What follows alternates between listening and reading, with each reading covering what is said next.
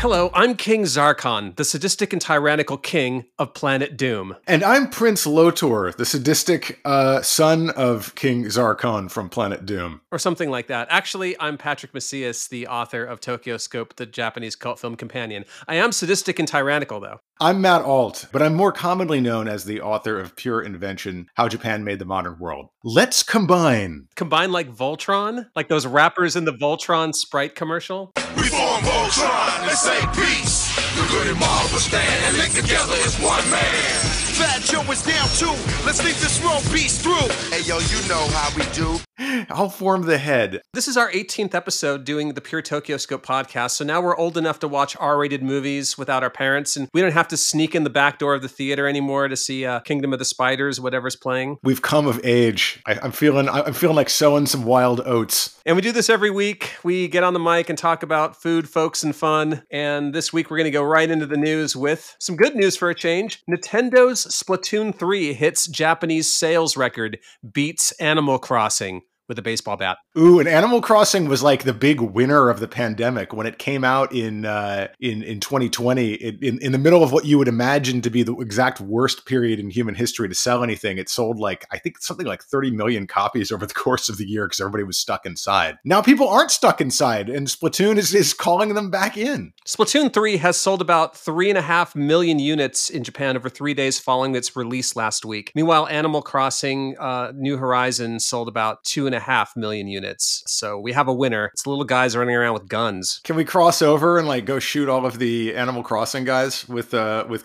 they're not guns, they're ink jets. Patrick, God, come on, man. Um, actually, it's it's I, I find it really amazing how you know Nintendo is this super family friendly company, right? You know they're they're they've always had that kind of squeaky clean image and they managed to make an FPS, a first-person shooting game, into something the whole family can enjoy. It's it's pretty amazing. Yeah, I'm not really a Nintendo guy. They don't have like Call of Duty or like 50 Cent Blood on the Sand, but I'm, I am kind of happy when Japanese games you know do well in the market. I mean, it's been a good year between like Elden Ring and now Splatoon three. Well, you know, Japan didn't invent video games, but I think you can definitely make the argument that they perfected them. Certainly over the uh, last two decades of the 20th century, and even though they haven't really been topping the bestseller lists like they once did, I you know things like Animal Crossing, things like Elden Ring, things like Splatoon three show that uh, Japan definitely still has what it takes to kind of be a global tastemaker. Now they need to bring back real old school Japanese games like A Week of Garfield or like Takeshi's Challenge or something like that. If they can get those to sell more units than Splatoon 3, we can have peace on Earth. Golgo 13 by Vic Tokai for the NES.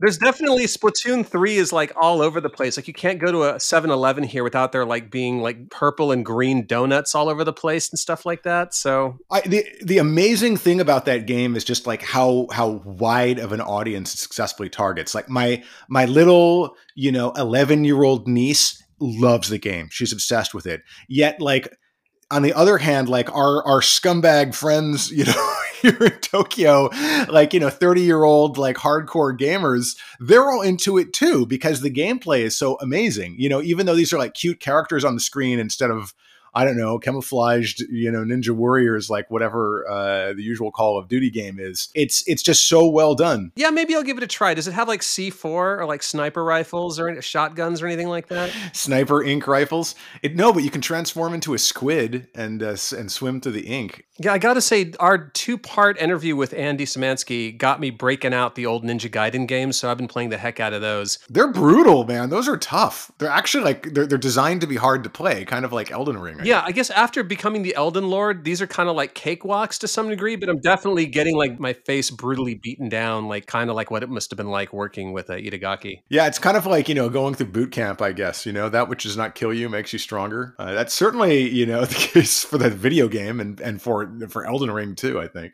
So, up next, we have a follow up to a story from last week. Major publishing company Kadokawa's chairman arrested in Tokyo Olympics related bribery case.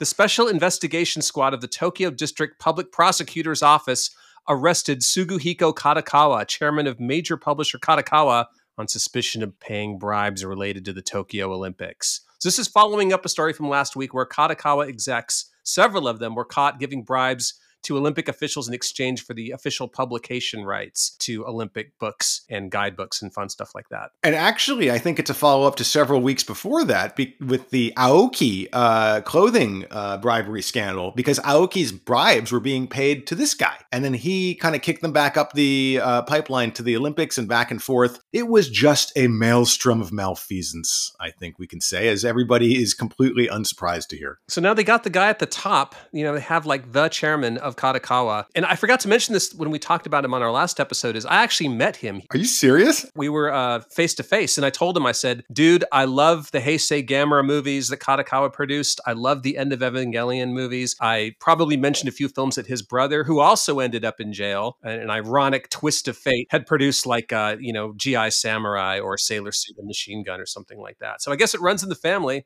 Actually, you know, can, can I kind of rewind this a second? I was I was really excited to hear that that he was arrested by what did you call them? The Special Investigation Squad? Is that like the Science Patrol? The Tokyo District Public Prosecutor's Office. I guess it's like Winspector or like Janperson something like that.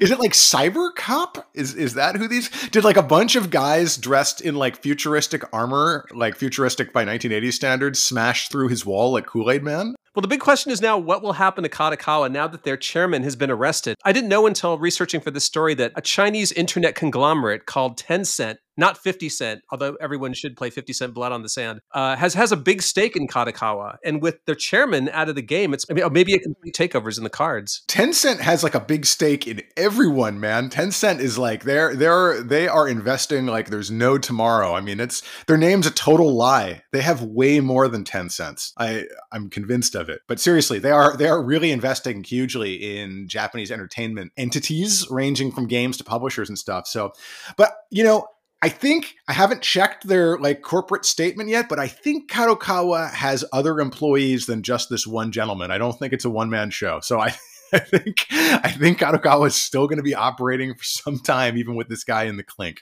I mean, they're just. I, I don't know that it's like. It, there's just always something going on with that company. They're like a. They're a. They're a, they're a huge name, and as we talked about last time, one of the kind of pioneers of applying the whole media mix thing that that had been used so successfully to make anime shows, these cross-platform, you know, franchises to the Kadokawa business model with amazing, amazing success in the 80s. So stay tuned for more bribery uh, scandal related information from the Tokyo Olympics.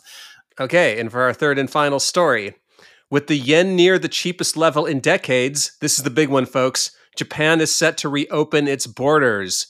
After a series of fake border reopenings this year that promised more than they delivered, a report recently that Japan would scrap most restrictions on tourists was the big one. If realized, the plans, which include restoring the visa waiver for those with three vaccination shots, dumping a daily cap on arrival numbers, and allowing tourists to book without going through a travel agent, would make ease of entry into Japan look a lot more like it did in 2019. So they're talking about reopening the borders at, in sometime in October. They haven't given a specific date yet, but all this stuff is just being floated around now in, in the media. Wait, so it's, if it's going to make Japan look more like it did in 2019, you mean like Blade Runner? that was 2019. Um, they do say the city resembles Blade Runner at night, especially when it's raining. But yeah, the the the the fake outs leading up to this, they weren't like fake news. I mean, they did open the borders, but you had to have like a handler, you know, like a chimp. You know, like there had to be there had to be someone like you were on a leash at all times. And so, uh, you know, if you were if you were a foreign person, if or, or a foreign visitor, uh, for people who had like you know people like us who have uh, you know permanent resident visas uh, we were able to kind of come and go back with a lot of uh, annoying sort of coronavirus tests and things like that. But it's going to be really interesting to see what happens here because they say they're opening the borders and i believe that they will. There's no way it's going to go back to the way it was like in 2019 because the majority, like the huge majority of foreign visitors to Japan then and for the years leading up to then were from China. And as far as I am aware, China is pretty darn locked down right now. I don't think you can like travel as a Chinese tourist very easily right now. I mean, there's entire sections of that country that are literally locked down, like entire cities, I think. So it's going to be interesting to see what happens when the borders open. Is it going to be mainly Europeans and mainly like North Americans and people like that? I, I don't know. I would assume so. One thing that's interesting to point out is that it might not be quite the same Tokyo as you remember it. Uh, I mean, a lot of places, Nakihabara, have closed down. A lot of places that were old hangouts, you know, Yeah. other parts of the city Yep. are gone. They gone. They ain't coming back. Yep. What was interesting is some places were reacting to the lack of tourists by kind of creating businesses that catered to like local tastes, not like tourists, tourists, tourists all the time. So I don't know if that energy is going to be creeping back, but um, it'll it'll sure be interesting to see a bunch of people Yes. blocking the escalators and the uh, entrance gates at the train station with a bunch of suitcases. Well, and you know, I think it, it's also entire sections of the city have changed. If you haven't been to Shibuya in like two or three years, it's it's like a different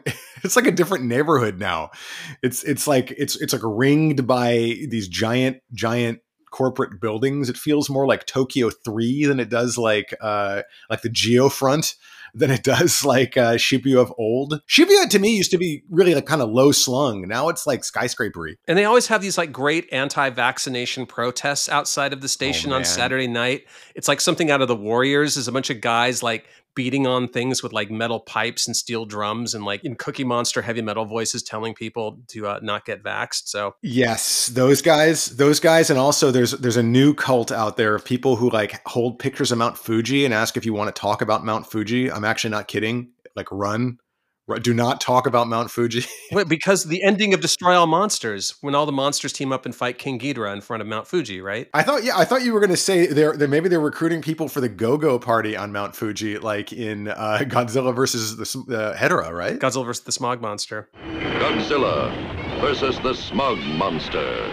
Rated G. Yeah, I've been hearing a lot of comments. Like if you go onto like social media, like into the into the Japan groups on Reddit and stuff, people are like, "Why am I being aggressively stalked by these people every time I come out of a major train station?" Kind of thing. So So yeah, come on back.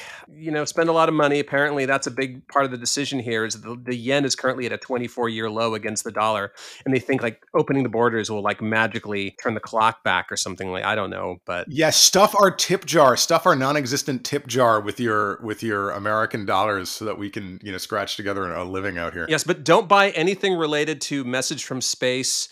Be forever Yamato because that all belongs to me. That's right. We've had we've had like two two and a half years of no competition from foreign people at Mandarake. We better we have to swoop in there and buy all the stuff that we've been snoozing on before they have a chance to come in and get it. We should sign off right now. I'm going to Mandarake. Let's go. Let's Goodbye. go. Podcast over. Okay, eject Buckaroo. Eject. I love sushi. I love Japan, period. Mm-hmm. The tea ceremonies. J-Rock! Yeah. Garuga Mesh! Oh yeah. I love anime! Yeah. And manga. Oh, and gaming! Oh, yeah! Oh, DDR. Smiley K! Hey! Sakura Kong Ikima! Don't just talk about it. Check out SakuraCon, April 10 through 12. Check sakuracon.org for all the details.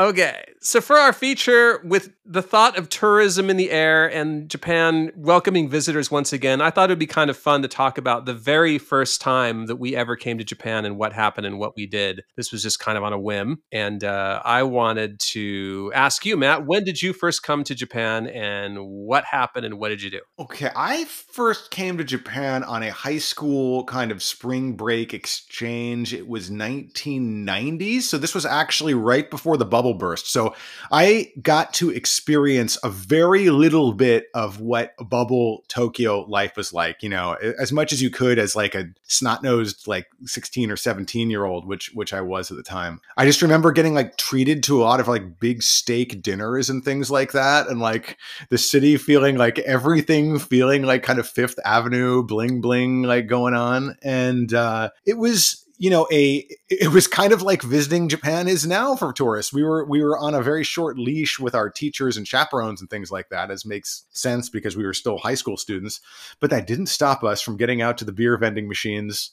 Ordering Domino's pizza, uh, which was really exciting for us to use our Japanese, ordering pizza for the first time. And most importantly, most importantly, sneaking away while the rest of the class was being taken to Asakusa's Sensoji and spending that entire several hours in the toy shops on, that are on the uh, Nakamise shopping arcade leading up to Asakusa. So instead of having the religious experience that I was supposed to have, I was having another religious experience uh, in those toy shops. And I still remember, God, I was like stocking up on all sorts of Godzilla vinyls, like Gundam toys Like I could have literally just rolled out a sleeping bag and slept in that. And the toy store is still there. Oh, I know which one you're talking about. Yeah. It's it's like it's designed for tourists. You know, it's not it's not a deep cut. They didn't have any of the deep cuts, but that was fine with me. I mean, I think I blew my entire allowance at that place, and then spent the rest of the trip scheming, like looking in issues of Hobby Japan to see if there were any kind of like model shops or anything along the way. And I did. I think managed to get to Hobby Base Yellow Submarine in Shinjuku. Think it's still there, but like you said, it's turned into kind of a um, a card collecting thing. But yeah, that was my first experience. And it was mainly kind of like an educational academic thing. And I had a series of increasingly less chaperoned ones after that that I can talk about. But I want to hear from you, Patrick. What was your first visit like? It was terrifying and awesome. I came here first in October 1999, and I came with uh, two, well, one friend and another guy that we met here. Uh, and the guy I came with was a notorious notorious collector of uh, Valkyries and Tetsujin 28s. a real hardcore international toy pirate. And the guy that we met here was an American who eventually got arrested for selling bootleg Godzilla tapes. Oh yeah. Oh wow. Wow. What a what a thing to have on your rap sheet. So the first thing we did after we landed is when we got out of customs, we got our luggage, and he said we're going to Nakano Broadway. And I didn't know what that meant. I don't know I didn't know what that. Oh, I kind of knew that there were going to be toys involved, but there's there are pictures of me all bloodshot and crazy looking, standing next to that Tetsujin 28 in front of Mandarake at Nakano Broadway. So uh, I was just I felt like I had slipped into a parallel dimension. So these guys were here to buy stuff. They were not here to wander around and have a cultural experience. So like we hit I'm sure like Akihabara and like all the Liberty stores the next day. And uh, these were like red blooded American guys. They only wanted to eat fast food and stuff like that. So it was it was a little rough. It could get a little rough. And one of the big highlights was going to the premiere of Godzilla 2000 at uh, NHK Hall in Shibuya. And the movie kind of sucked But that was still kind of a cool highlight. That's back in the day when you kind of had to still make pilgrimages here because nobody was online. Like if, if you wanted to find the juiciest you know collectibles or whatever you you know or, or catch the latest flick you you literally had to come here or or you just didn't get it you know now it's like yahoo auctions and like you know whatever you know Mercari there's so many places that you can get stuff online but back then you know it was you, you had to go into the trenches or not at all It was a trip for real. I met film critic Kiichiro Yanashita. He asked me what I wanted to do, and I said I wanted to eat some really bad ramen. So he took me to like the crappiest ramen place in Kabukicho. and I didn't know the doors slid open, so I tried to force it with my hands and I broke it. Oh man, oh, what happened? This is like a this is like a side mission in in Ryuga Gotoku, the Yakuza video it game. It really series. was. What happened? What happened was, you know, I just apologized and everyone apologized and, you know, probably gave me the stink eye while I ate my terrible ramen and life went on as it normally does in Kabukicho. Actually, I have a, I have a fun ramen story. So like when I was I came here again on in in my in for a year study abroad in college. I went to the University of Wisconsin and then I I, I came abroad here for a year. And you know, I mainly was doing the same thing you were doing, but just over the course of a year, just going to all the you know scuzzy collectible places I could. But I had foreign friends, uh, some of whom uh, like my high school Japanese student friends. Some of them were studying abroad around the same time. And uh, we'd get together from time to time. And I remember I got together with a good friend of mine who was, had from birth, has been an insulin dependent diabetic. And so, you know, before before eating, he has to, you know, or you know, I, exactly how it works. I don't know. You know, you take your blood sugar and you have to, you know, inject yourself with the insulin. Well, at one point, we went to a ramen shop on Center Gai in Shibuya, and this is like ninety God five or something like that. And we order, and he's like, "Oh shit, I, I, forgot to take my insulin." And so, like, I'm like, I'm like, well, just do it. You know, this is like a health thing. You should, you should, you just don't, don't like, don't like not take it. God. And so he had to, you know, you, you pull your shirt up a little bit to expose your stomach, or this is how he did it. And he pulls out a syringe and he and he and he just injects it like quietly, like he's not like like it's kind of underneath the counter a little bit. And the guy behind the counter, the guy behind the counter, like the ramen master, flips out. He's like, "You know, shoot up here." it's like, oh my god!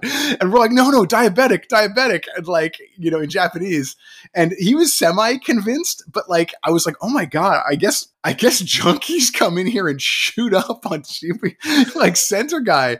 And like, you know, we got the ramen, like feathers were like ruffled feathers were soothed or whatever. And uh, cause he could see we weren't like going off on a nod or something, but it was, that's the first, last, and only time I've ever had, like, it was my most Blade Runner experience in Tokyo. Yeah, I was gonna say you had like a moment with the uh, the guy behind the counter, like the two two four scene from Blade Runner. We need four. Dat is Jutlanders, joh. No, four, two, two, four. Two, two, four. Dat is Jutlanders, joh. And noodles.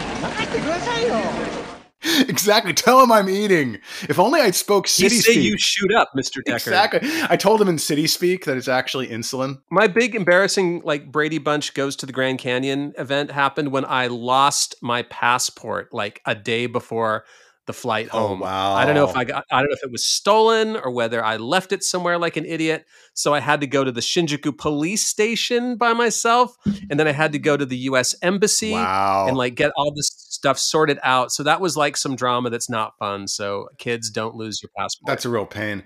I, you know, this is this is kind of rekindling old memories in me. And you know, speaking as somebody who spent quite a bit of time in Tokyo in the '90s, uh, one of the big things I remember that's completely different now than it was then is that you know, obviously, you didn't have cell phones back then, right? And we all had to kind of stay in touch with each other by you know making phone calls or like making plans in person and then like you know passenger pigeons and like uh, smoke signals and, and stuff so like that. you'd have to set things up right and then the the thing that that we had in tokyo back then and probably other cities that you don't have at all now is meeting spots there were like a couple of really like widely used meeting spots that everybody knew and like one was like uh, shinjuku alta the giant tv screen that you've seen in megazone 2 3 and other places it's still there um, and be like oh meet me at alta at 6 p.m another one was uh, almond this this coffee shop in roppongi did you ever like meet people at meeting spots you must have because you were coming I did. I mean, I think Almond was. I think I've done all those spots more than once or twice. Hachiko is still kind of like that. Yeah, Hachiko definitely. Um, Hachiko is such a meeting spot that it's actually difficult to meet people there because it's just it's so mobbed with people, especially on weekends. But yeah, Shibuya Hachiko is definitely one, or the Moai, like the the kind of Easter Island Moai statue on the opposite side of Shibuya Station. That was another one. You mean the Bandai Emotion logo? Or Bandai headquarters on on in Asakusa. You know, uh, that's another place. You can meet me at the Ultraman statue, standing next to the Anpanman statue, standing next to the Kamen Rider statue. You mentioned Alta, and that kind of made, made me think of like this feeling that I had coming to the city for the first time, coming to Tokyo for the first time, which was like I can only describe it as like anime and tokusatsu deja vu. Yeah. Where I was like, wait a minute, wait a minute. Yeah, yeah, This yeah.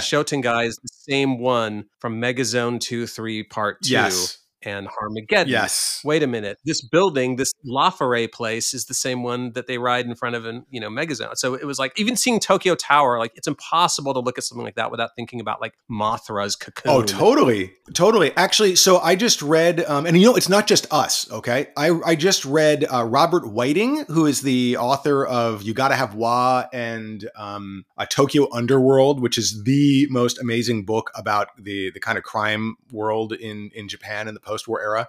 Robert Whiting, he is like the most like kind of mainstream established print journalist you've ever met. He just published a book, his memoir. It's called Tokyo Junkie, and he was assigned like as a military guy, as a soldier to Japan. And after his tour came up or whatever, he decided to kind of go to Tokyo and, and live here. This is back in the '60s, and he says the first thing he did was go see the Diet Building because he knew Godzilla had wrecked it in 1954 and like so he like even this guy made his own like pop cultural pilgrimage. It's it's just Tokyo's like landscape is so intertwined with that kind of thing. As for me, I came back like wanting to come back as quickly as possible, and I did. And I came back like a year later with um, the person who's currently our evil producer of uh, this here show, and it was a much more chill time, not having to eat fast food three times a day, and you know, uh, going to every single Liberty store with a list and stuff like that. Although that was fun. there were so fewer tourists back then like it, Japan was not really a tourist destination until like the late aughts like and the and the 2010s I feel like like up before up until that point like it it wasn't really on the radar except to people who wanted to come to like, oh, I want to see Zen Gardens. Like people like us who came here because they wanted to Raid the toy stores. exactly like play 50 yen games on uh, at Shibuya Kaikon on Center Gai or whatever. I, I think we were really in the minority. So, what kind of advice would you give someone who's going to be coming for the first time now that the borders are reopening? Well, I will tell for people who who have been here before, the city like scape has really changed, like we were mentioning earlier. And I just actually went to Shibuya for because I had to go to NHK actually for a shoot for an, Japanology Plus a week ago, and I was shocked by the number of new, really high tech three dimensional display screens have gone up. And by three dimensional, I don't mean it's a hologram, but like they've started using these these these kind of right angle screens that bend around the side of a building and do these kind of trick art video installations on them. Well, there's the cat in Shinjuku that's really famous. There's a there's one there's now there's another one on Center Gai right next to or excuse me Basketball Street right next to the kind of behind the Starbucks and there's another there's this giant one like 5 stories tall right behind the train tracks and if you're standing on the corner coming out of of like the Inokashira line, for instance, waiting to cross the street over to Center Gai, you'll have like multiple like giant 3D trick art video installations in your sight line, and it's actually kind of disconcerting. It's cool. It's it's cool, but yeah, and yeah, of course, there's a cat one in Shinjuku that got a lot of attention online. But um, advice for first time visitors boy that's a that's a tough call because i don't know you know i haven't met any first time visitors in a really long time like everybody who i run into here seems to have come a bunch of times recently you know what would you what advice would you give patrick I would say get lost and explore Yes. because when I did that, that's when I began to have like magical things began to happen. Like I, I just randomly went into the Shinjuku Showakan, a grindhouse movie theater, and I met uh, a guy working there, and he became the illustrator of my book, TokyoScope, the Japanese film companion. Also, like don't be afraid to be awkward. Like Yeah. people I went to Tokyo with for the first time, they had a vague fear of any interaction with a Japanese person. And like that created like a barrier that they never wanted to cross. But I mean, don't be afraid of the awkwardness and don't be afraid to go to a wacky, weird place. The worst thing that can happen to you is an awkward situation. And my entire life has been an awkward situation. So that's just Yeah, no, that's actually seriously really good advice. Like walk and get lost. And like I tell my uh, otaku friends this, don't don't like budget your entire trip to be spent inside of Nakano Broadway. Like just go get lost. Like walk a completely random direction. Like I don't know, a place where people live, where people like work, because it'll give you a sense of the terrain. You know, don't be afraid to like not take the train. You can easily walk from Shinjuku to, to Nakano, for instance, and you'll see a lot of interesting stuff. Or you can walk kind of like you know, between Shinjuku and like Yoyogi and Harajuku and like Shibuya to Harajuku, you can walk these things. You don't have to, if you get lost, you're not going to get jumped. You're not going to get, you know, you're not going to get shot except maybe with like a laser tag pistol or something. or a Splatoon inkjet. A. Splatoon inkjet, exactly. So it's it's just this is such a safe and fun city. You know, feel free to get lost and get, be weird. Fly your freak flag. Nobody in Japan is going to you know come at you for being dressed head to toe in Evangelion gear or whatever that would get you a well deserved beating in the states. And we highly recommend the lunch buffet at Shakey's. Actually, I forgot to mention I did go to Shakey's by myself the very first time I was here. I flipped out. Your friends at Shakey's know just how シェイキーズは笑顔まで美味しいアメリカン今ピザとサラダを買うと抽選でアメリカンプレゼント Naturally And remember, if you're young, the Japanese government wants you to drink as much alcohol as possible to support the failing economy, the failing alcohol economy. so, so please uh, have have a chuhai on us. So that's it for episode 18 of the Pure TokyoScope podcast. Thanks to everyone who's listening. I wanted to announce that going forward, we're going to be launching new episodes every Wednesday US time. We're going to be shifting things over a few days. So I hope it doesn't disorientate anyone already more than they are. Exactly. So that's you, you'll I've only have to run home from school on Wednesdays now, no, no longer on Tuesdays, to make sure you catch us. But in the meantime, thanks for listening. Uh, continue to say nice things about our show, spread the word. You know how we like it. And we'll see you all next week. See you then.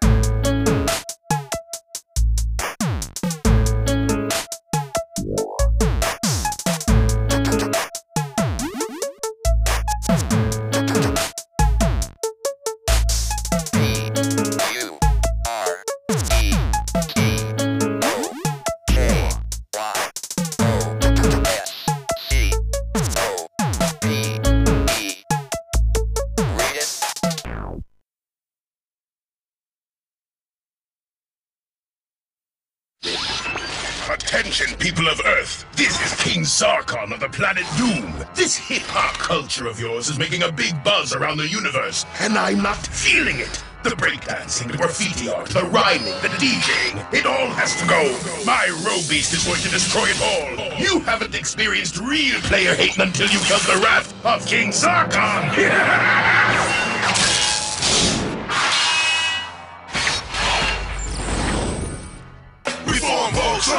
say peace. The good and Marvel stand and link together as one man.